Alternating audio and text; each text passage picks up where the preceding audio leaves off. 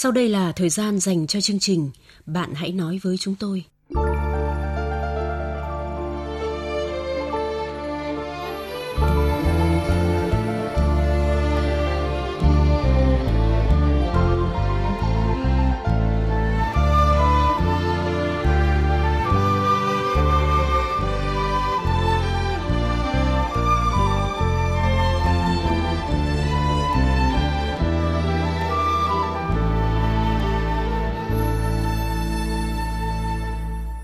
Biên tập viên Thanh Huyền và Quyết Thắng xin chào các bạn. Các bạn thân mến, dù đã cố gắng vun đắp cho gia đình, nhưng chồng lại giấu mang tiền về cho mẹ, khiến nhân vật cảm thấy bị tổn thương. Phải làm gì trong hoàn cảnh này là điều cô gái đang băn khoăn và mong nhận được lời khuyên trong buổi tối ngày hôm nay. Nhưng trước hết, như thường lệ là mục điểm thư thính giả gửi về trong tuần qua. Qua fanpage của chương trình, một thính giả có nickname Linh Xốp tâm sự. Em sinh năm 1998 ở Vĩnh Phúc, hiện làm nhân viên văn phòng Lúc em 4 tuổi, bố mẹ em cùng bà nội và hai chú rời quê lên một tỉnh miền núi để lập nghiệp. Chỉ còn bác cả ở quê để trông nom nhà cửa, còn ông nội thì theo một người đàn bà khác. Đến năm em học lớp 9, bố mẹ đã cho em về quê học. Ngôi nhà ở quê chật trội, không đủ chỗ cho em, nên em phải ở nhờ bà ngoại và cậu mợ. Học xong cấp 3, em lên Hà Nội học đại học. Vài năm sau, bố mẹ em đã mua được mảnh đất ở nơi lập nghiệp. Cách đây 2 năm, bố em đã qua đời do bị tai nạn giao thông. Khi đó em vừa kết thúc kỳ học cuối cùng của năm cuối đại học và chờ nhận bằng cử nhân. Một thời gian ngắn sau, em đã xin được công việc văn phòng ở quê. Em trai và em vẫn ở nhờ nhà bà ngoại. Lúc bố em còn sống, ông bà nội đã chia đất của các cụ để lại bằng miệng cho bốn anh em làm 5 phần nhưng chưa làm thủ tục. nay mẹ em muốn về quê sống nên định xây nhà trên mảnh đất được chia. Nhưng bác cả và bà nội lại không cho. Ông nội em nghe tin mẹ con em làm nhà, đã quay về với ý định trông nom cho mẹ con em. Nhưng bác cả cũng không nghe lời ông và nói, mảnh đất này sẽ được chia theo ý bà nội. Mọi người bên nội đều ủng hộ mẹ con em. Nhưng bà và bác cả đều không muốn. Em nghĩ nếu bà vẫn nhất quyết không cho đất như vậy, thì mẹ con em sẽ đi thuê nhà để ở và sẽ coi như không còn quan hệ gì với bà nội nữa. Mẹ con em hoàn toàn bất lực lúc này. Giờ em phải làm sao?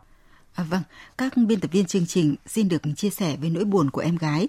Đúng là chẳng có nỗi đau nào hơn mất đi người thân của mình. Nhưng mẹ con em lại còn buồn hơn khi muốn xây dựng căn nhà trên mảnh đất của ông để lại, lại gặp sự cản trở của bà và bác ruột mình. Do em không nói giấy chứng nhận quyền sử dụng đất mang tên ai nên chúng tôi không thể tư vấn cụ thể cho em được.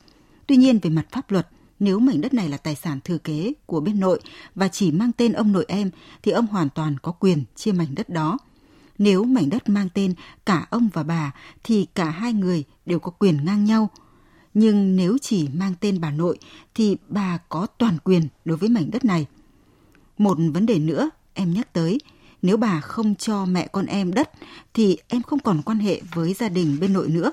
Tôi nghĩ điều này không nên vì một giọt máu đào hơn ao nước lã, dù sao cũng là bà nội của em. Đừng đặt quyền lợi lên trên tình nghĩa máu mủ gốc gác của mình. Hãy sống trọn đạo để bà thấy mẹ và chị em em hiếu nghĩa như thế nào. Biết đâu bà sẽ nghĩ lại, thương con dâu quá bụa và các cháu côi cút sẽ chia tài sản cho mẹ con em, em ạ. Chúng tôi cũng đã nhận được thư điện tử của bạn Huyền Huyền Chu với nội dung Vợ chồng em cưới nhau được hơn 2 năm, có một bé 16 tháng – Chồng em mải mê với game online, lười làm, cục tính và còn hay bảo thủ. Khoảng 2 tháng trước Tết, chồng em có đi làm và học việc bên Bắc Ninh. Cũng từ đó, hai vợ chồng gây chuyện và cãi vã nhiều hơn. Anh bận làm, ít gọi về cho vợ con, lại hay cục cằn cáo bẩn. Tết vừa rồi anh về và bắt em phải sang chỗ làm cùng anh, còn để con nhỏ ở nhà gửi ông bà trông, rồi thỉnh thoảng lại về thăm con. Nhưng con em còn bé quá, Em không nỡ xa con như thế. Đứa con đi theo thì không có người trông. Em cũng đã bày tỏ với chồng như vậy, nhưng anh ấy nhất quyết bắt em sang ở cùng và nói nếu em không nghe lời, tình cảm vợ chồng phải dạn nứt. Có thể sẽ bỏ nhau. Em rất khó nghĩ, không biết phải xoay sở như thế nào. Từ trước tới nay, trong các cuộc cãi vã, em luôn là người nhường nhịn và làm lành. Hiện tại em đang rất xối em không biết phải lo liệu như thế nào cho hợp lý nữa. Bạn gái thân mến, vợ chồng trẻ không tránh khỏi việc bất đồng về những thứ lặt vặt đời thường. Khi một em bé xuất hiện, việc đưa ra quyết định chung liên quan đến đời sống và cả của đứa trẻ có thể không dễ dàng. Vợ chồng có bất đồng là điều đương nhiên, nhưng điều quan trọng là phải biết lắng nghe quan điểm của nhau. Không có đúng hay sai mà thay vào đó là việc cả hai nên đưa ra quyết định dựa trên những gì tốt nhất cho con. Nên giảm cái tôi của mình và đưa ra những lời góp ý mang tính xây dựng bạn ạ. Chồng bạn mong muốn được gần vợ cũng là lẽ thường. Bạn hãy thử đến đó ở một thời gian xem sao. Hãy mang con theo cùng để cho anh vơi bớt nỗi nhớ vợ con. Nếu ổn, bạn tìm một chỗ gửi con để đi làm cũng là giải pháp không tồi đâu bạn ạ. Chúc gia đình bạn vui vẻ, hạnh phúc.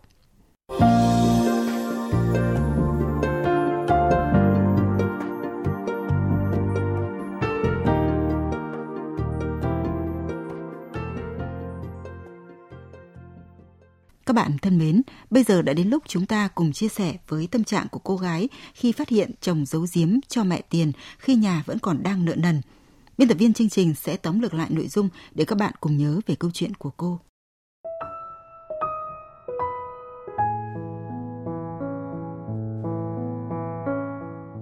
Vợ chồng tôi cưới nhau đã hơn 10 năm nay, có hai con, một trai một gái. Tôi làm công chức nhà nước, đồng lương cũng eo hẹp, nhưng chồng tôi kinh doanh riêng, được khách hàng tin tưởng, thu nhập cũng tạm ổn, nên tôi không phải quá lo lắng về kinh tế. Tôi và chồng tôi đều là người ngoại tỉnh, nội ngoại hai bên đều không dư giả. Nên khi lên thành phố làm việc, chúng tôi đã đặt ra kế hoạch chi tiêu khá tiết kiệm để có thể mua được nhà làm chỗ an cư. Để thực hiện giấc mơ, chồng tôi làm tất cả mọi việc miễn sao có thể kiếm ra tiền. Năm ngoái, khi cả thành phố cách ly xã hội, cửa hàng kinh doanh đồ điện tử của anh cũng bị đóng cửa. Anh đã đi buôn rau củ. Ở quê có vài nhà làm mì chũ, mì gạo. Anh cũng về tận quê để buôn mì, buôn trứng, lên thành phố bán. Tôi thực sự nể chồng mình vì đã không nề hà mọi việc vì vợ và gia đình.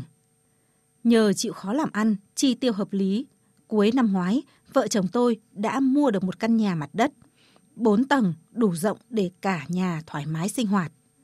Sau khi mua, chúng tôi vay mượn thêm bạn bè và dự định năm nay sẽ trả hết nợ nần. Tôi rất vui vì đã có một tổ ấm thực sự. Ở đó tôi có thể thoải mái chăm chút cho căn nhà của mình. Không như trước đây, phải đi thuê nhà trọ, nay đây mai đó. Sẽ chẳng có chuyện gì nếu như mới đây tôi không phát hiện ra một chuyện khiến tôi phải suy nghĩ mãi. Trước đây, mỗi lần về quê, chồng tôi hay rủ tôi cùng về vì quãng đường không ngắn.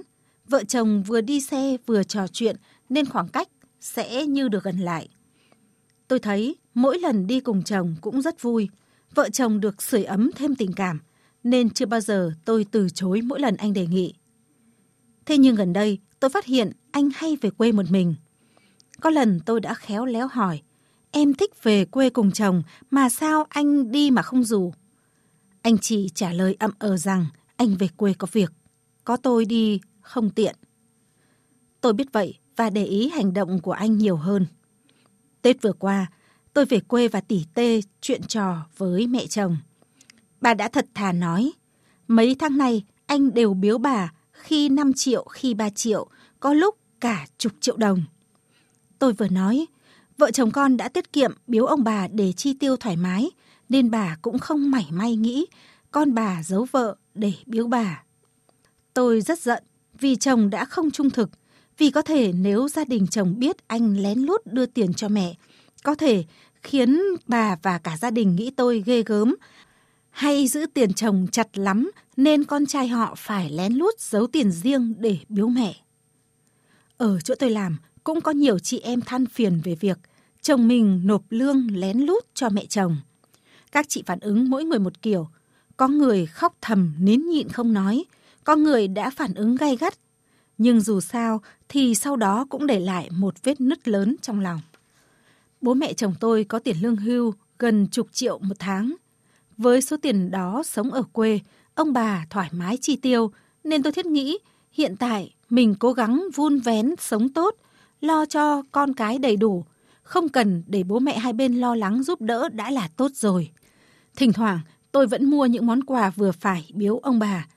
Nhưng ngẫm lại, có lẽ những suy nghĩ đó của tôi, chồng tôi cũng chưa hiểu, lại thấy tôi ít biếu quà nên mới cho rằng tôi không ủng hộ anh ấy biếu tiền cho mẹ. Tôi tự xét lại bản thân, không biết có phải mình quá khắt khe trong việc chi tiêu của chồng và quản lý quá chặt thu nhập của chồng hay không. Nhưng tôi nghĩ nếu không quản lý tốt thì làm sao chúng tôi có được cơ ngơi như ngày hôm nay. Chẳng lẽ những khi cần đến tiền lại chạy vậy vay mượn khắp nơi hay sao?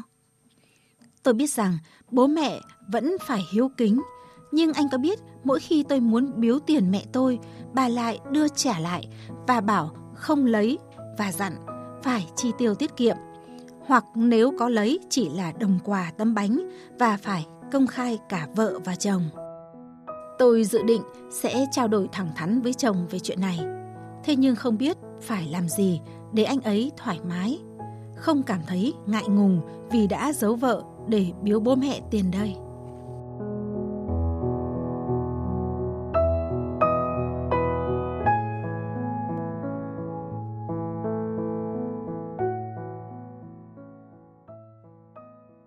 Các bạn thân mến, dù đã cố gắng làm hết trách nhiệm của một nàng dâu, yêu thương gia đình nhà chồng, thế nhưng trong lúc đang nợ nần, đáng ra phải tiết kiệm để trả nợ, thì chồng nhân vật lại giấu giếm cho mẹ anh ta tiền riêng, khiến cô cảm thấy chạnh lòng.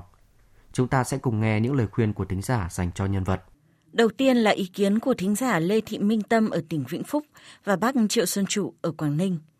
Cháu phải bình tĩnh, không được nói nặng lời với chồng. Cháu hãy thật nhẹ nhàng tình cảm nói với chồng cháu. Nếu được như vậy, chồng cháu sẽ hiểu và tôn trọng cháu nhiều hơn. Không để cho chồng như thế được, vì là nó dây dây mất đoàn kết mà. Thế thì uh, cháu không qua tiếp với chồng, nhưng mà làm sao thật tình cảm với chồng, nói chuyện với chồng thẳng thắn. Thính giả Jenny Yến cho rằng chuyện của bạn chẳng có gì to tát. Hãy suy nghĩ đơn giản một chút và thẳng thắn nói chuyện với chồng. Nếu bạn đồng tình anh ấy cho bố mẹ tiền thì bảo anh ấy cứ công khai trao đổi với bạn. Còn bạn hãy đặt mình vào vị trí của chồng bạn mà suy nghĩ. Còn mẹ, còn cha, báo hiếu được ngày nào biết ngày đó bạn ạ. Thính giả Trương Quốc Ngôn ở Hà Tĩnh và bác Đinh Văn Vui ở Nam Định cho rằng hãy tỉ tê khuyên nhủ chồng để vợ chồng không mâu thuẫn về việc tiền nong. Chồng cô đưa tiền cho cha mẹ không nói với cô.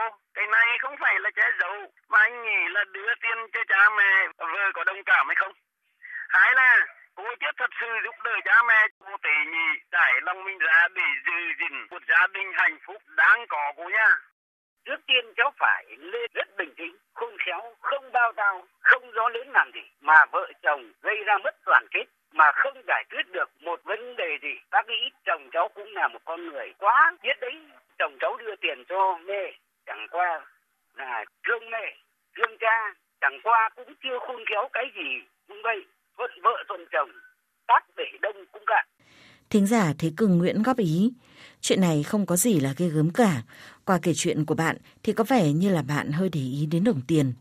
Bạn nên tự nhìn bản thân xem tại sao chồng bạn lại phải làm như vậy.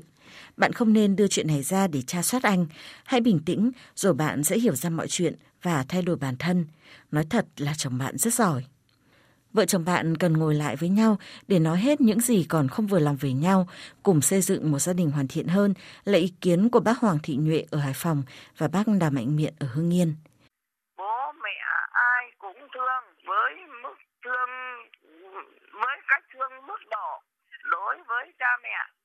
Còn cháu cũng phải thu viễn về hạnh phúc gia đình và con của cháu. Bác mong cháu hãy sáng suốt lựa chọn trong cuộc đời của mình, đừng vì bố mẹ quá rồi vợ con đau khổ vợ chồng cháu ngồi lại bên nhau để rút kinh nghiệm sửa chữa cho gia đình trong ấm ngoài êm Cuối cùng là lời khuyên của bác Nguyễn Thị Sơn ở Hà Tĩnh và anh Trung Hiếu ở Đắk Lắk.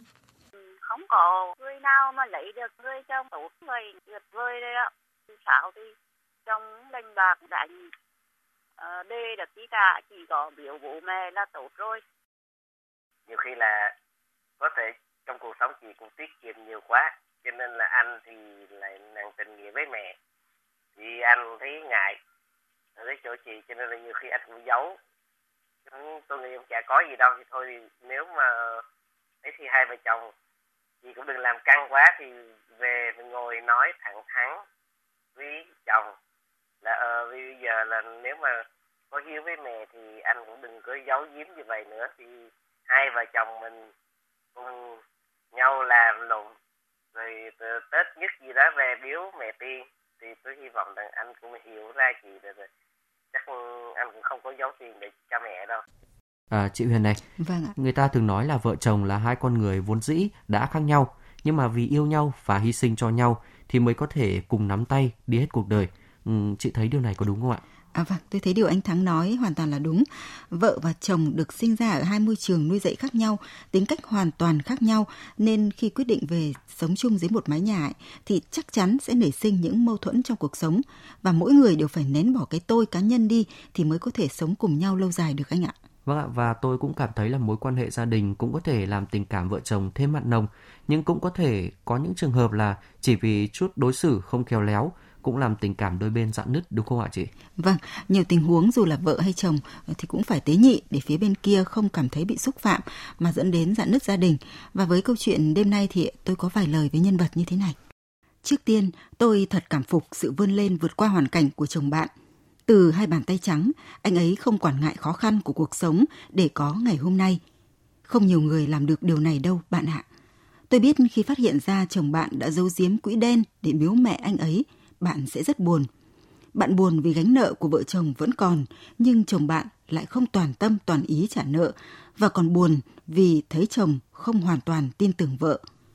Có không ít gia đình cũng vì chuyện này mà lục đục, vợ chồng mâu thuẫn gay gắt, thậm chí dẫn tới ly hôn. Cũng là phụ nữ, nhưng tôi nhìn lại câu chuyện này theo một hướng khác. Khi chồng giấu giếm vợ chuyện gì, chắc hẳn sẽ có nguyên do của nó. Chồng chị toàn tâm toàn ý cho gia đình từ trước tới nay, mọi việc lớn bé đều bàn bạc thống nhất với vợ. Nhưng tại sao mấy tháng anh ấy lại dành khoản tiền riêng giấu giếm vợ để biếu bố mẹ đẻ? Phải chăng bạn đã quá chặt chẽ tính toán với việc biếu xén thăm hỏi bố mẹ anh ấy? Biết rằng khoản nợ sẽ cần trả, nhưng tôi nghĩ khi anh ấy đã đặt ra mục tiêu thì chắc chắn anh ấy sẽ thực hiện được. Ai cũng vậy, khi bố mẹ nuôi ta lớn khôn, cho ăn học, cũng chỉ mong khi về già có thể cậy nhờ. Dù ông bà không thiếu thốn, nhưng được biếu, dù ít, dù nhiều, ông bà cũng sẽ rất vui và tự hào về các con. Tiền biếu riêng kia là khoản nhỏ, nhưng sẽ rất ý nghĩa đối với anh ấy khi phụ giúp báo hiếu bố mẹ. Anh ấy đọc được niềm vui của ông bà khi con trưởng thành và biết nghĩ đến bố mẹ. Tôi nghĩ khi anh ấy giấu giếm vợ để mang về cho mẹ, chắc hẳn trong lòng anh ấy cũng sẽ gợn lên một chút buồn. Nhưng nếu công khai, sợ vợ không thoải mái nên anh ấy sẽ lựa chọn việc giấu giếm để mang niềm vui cho bố mẹ, còn hơn nghe những lời cảm giảm trách móc hờn dỗi của vợ. Bạn đã phát hiện ra một góc khuất nhỏ của anh ấy thì hãy nghĩ điều đó là bình thường và thông cảm hơn với chồng. Một lúc nào đó, hãy khéo léo nói chuyện, bày tỏ sự đồng tình với chồng trong việc quan tâm đến bố mẹ. Khi ấy tôi tin chồng bạn sẽ chấm dứt việc cho riêng tiền bố mẹ mà sẽ giao nhiệm vụ ấy cho vợ và anh ấy cũng sẽ chút được nỗi lòng vì sự không công khai, minh bạch trước đây. Điều này còn khiến anh ấy hiểu ra một điều là hai vợ chồng cần tin tưởng nhau nhiều hơn. Không chỉ thể hiện đạo hiếu với bố mẹ chồng mà cũng cần chăm sóc, quan tâm, chia sẻ cả với chính bố mẹ của bạn nữa. Dù ông bà không thiếu, nhưng nếu được vợ chồng bạn quan tâm, ông bà ngoại cũng sẽ rất vui. Và tôi nghĩ chồng bạn là một người con hiếu thảo sẽ đồng tình về việc này bạn ạ. Chúc gia đình bạn vui vẻ, hạnh phúc. Bạn hãy nói với chúng tôi, người bạn tâm giao nối gần mọi khoảng cách. Bạn hãy nói với chúng tôi, nơi thỏa mãn nỗi khát khao được tâm sự sẻ chia. Chương trình Bạn hãy nói với chúng tôi phát sóng 22 giờ thứ hai, thứ tư, thứ sáu và chủ nhật hàng tuần trên VOV2 Đài Tiếng Nói Việt Nam, tần số FM 96,5 MHz. Các bạn thân mến, phần cuối chương trình là câu chuyện mới để chúng ta cùng suy ngẫm và chia sẻ trong chương trình sau. Biên tập viên chương trình sẽ thể hiện nội dung câu chuyện.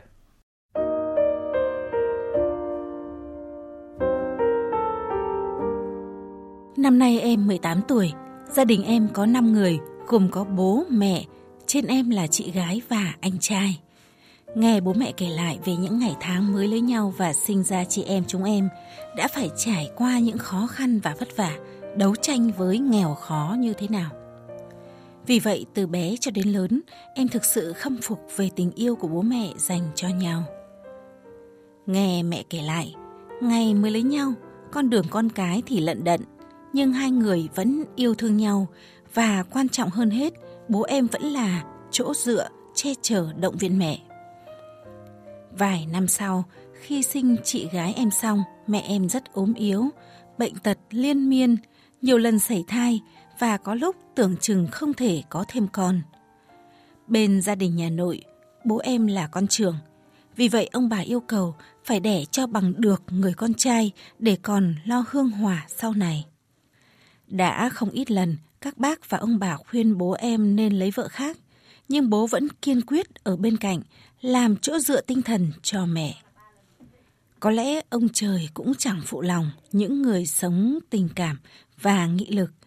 Mọi thứ đã tốt đẹp lên sau 8 năm. Đó cũng là khi anh trai em ra đời và tiếp theo 3 năm sau là em, đứa con gái út lương được bố mẹ cưng chiều. Từ ngày còn nhỏ, chúng em đã là những đứa trẻ rất ngoan và học giỏi, có tiếng trong huyện, khiến ai nhìn vào cũng phải ghen tị. Nhất là lúc chúng em thi được giải nọ giải kia, được tuyên dương toàn xã, toàn huyện, thì bố mẹ, ông bà lại nở mày nở mặt. Cuộc sống tưởng chừng như thế là viên mãn, nhưng bi kịch đã xảy ra vào năm em 15 tuổi. Cái tuổi mà có thể nói ra bắt đầu hiểu được sự đời và có những cảm xúc thất thường. Năm đó chị gái em mới mất do tai nạn, rồi tiếp theo là những nỗi đau mất người thân khác như cô dì chú bác bên nội ngoại, rồi cả ông bà em.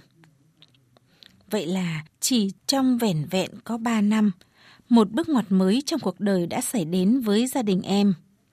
ốm đau bệnh tật của người thân khiến cho của nả cứ đội nón ra đi. Tình hình kinh tế của gia đình em đã đi xuống khá nhiều. Nhưng điều đáng buồn hơn là từ ngày chú em mất, bố em luôn tin vào những điều mê tín đến vô lý. Bố bắt đầu lao vào đề đóm với ước mơ làm giàu nhanh chóng. Nhưng điều phi lý đó có bao giờ thành hiện thực đâu?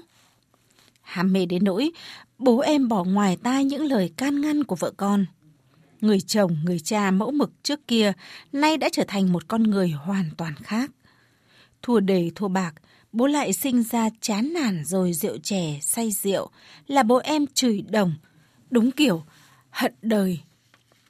Những lúc chỉ có hai bố con, em cũng đã lựa lời tâm sự, thuyết phục mềm có, cứng có. Bố ừ à cho qua chuyện, nhưng vẫn không thay đổi. Bản chất bố em không phải là người ham mê cờ bạc, mà ngược lại, ông là người rất hiền lành, tình cảm, yêu thương vợ con và sống trách nhiệm với gia đình – nhưng chẳng hiểu ma xui quỷ khiến thế nào đã biến ông trở thành một con người hoàn toàn khác, khiến vợ con không thể nhận ra. Nhiều đêm mẹ em không ngủ được mà cứ nằm ôm con khóc. Anh trai của em cũng bất lực, không biết phải khuyên ông ra sao. Đánh nhiều thua nặng, đáng lẽ đã là bài học đắt giá cho bố rồi. Nhưng không, mọi việc lại càng trở nên tồi tệ hơn khi em cảm thấy bố không còn yêu mẹ nữa. Tuần có 7 ngày thì 5 ngày bố đi sớm về muộn. Có những hôm, đi từ 7-8 giờ sáng hôm trước đến 1-2 giờ sáng hôm sau mới về. Bố vẫn thương hai anh em em và vẫn hoàn thành đầy đủ những trách nhiệm với gia đình, nội, ngoại. Duy chỉ có đối xử với mẹ em là không như vậy. Hơi một tí bố cáu gắt và hắt hủi mẹ em. Em cảm giác như bố đã có người phụ nữ khác bên ngoài nên mới không còn yêu thương và lạnh nhạt với mẹ em như vậy. Nếu trong lúc khó khăn nhất, cùng cực nhất, bố vẫn giang tay ra để bảo vệ và thương yêu mẹ, thì giờ đây bố thở ơ đến lạnh người. Mấy tháng gần đây, trong nhà lúc nào cũng có tiếng cãi cọ rồi đay nghiến, chỉ chiết, không khí ngột ngạt đến khó thở. Em phải làm gì để vực lại gia đình hạnh phúc, để cho gia đình trở lại ngày xưa?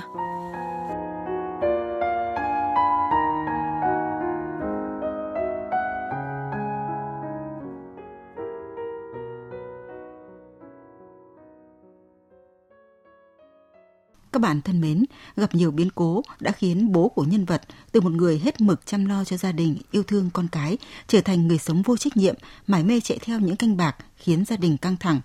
Phải làm gì lúc này là điều cô gái trẻ rất mong nhận được lời khuyên từ quý vị thính giả. Các bạn bày tỏ ý kiến của mình bằng cách gọi đến số điện thoại 0243 934 1139 trong giờ hành chính. Ngoài ra, các bạn cũng có thể tham gia ý kiến với chương trình bằng cách gửi thư điện tử đến địa chỉ nói với tôi vov2a.gmail.com lưu ý tên hộp thư viết không dấu hoặc viết bình luận dưới mỗi câu chuyện được đăng tải trong trang Facebook Bạn nói chúng tôi chỉ 6,5 MHz. Các bạn cũng có thể gửi thư trực tiếp theo đường bưu chính đến địa chỉ chương trình Bạn nói chúng tôi Đài Tiếng nói Việt Nam số 41 43 phố 3 Triệu Hà Nội. Chương trình Bạn ấy nói với chúng tôi đêm nay xin dừng tại đây. Cảm ơn các bạn đã chú ý lắng nghe.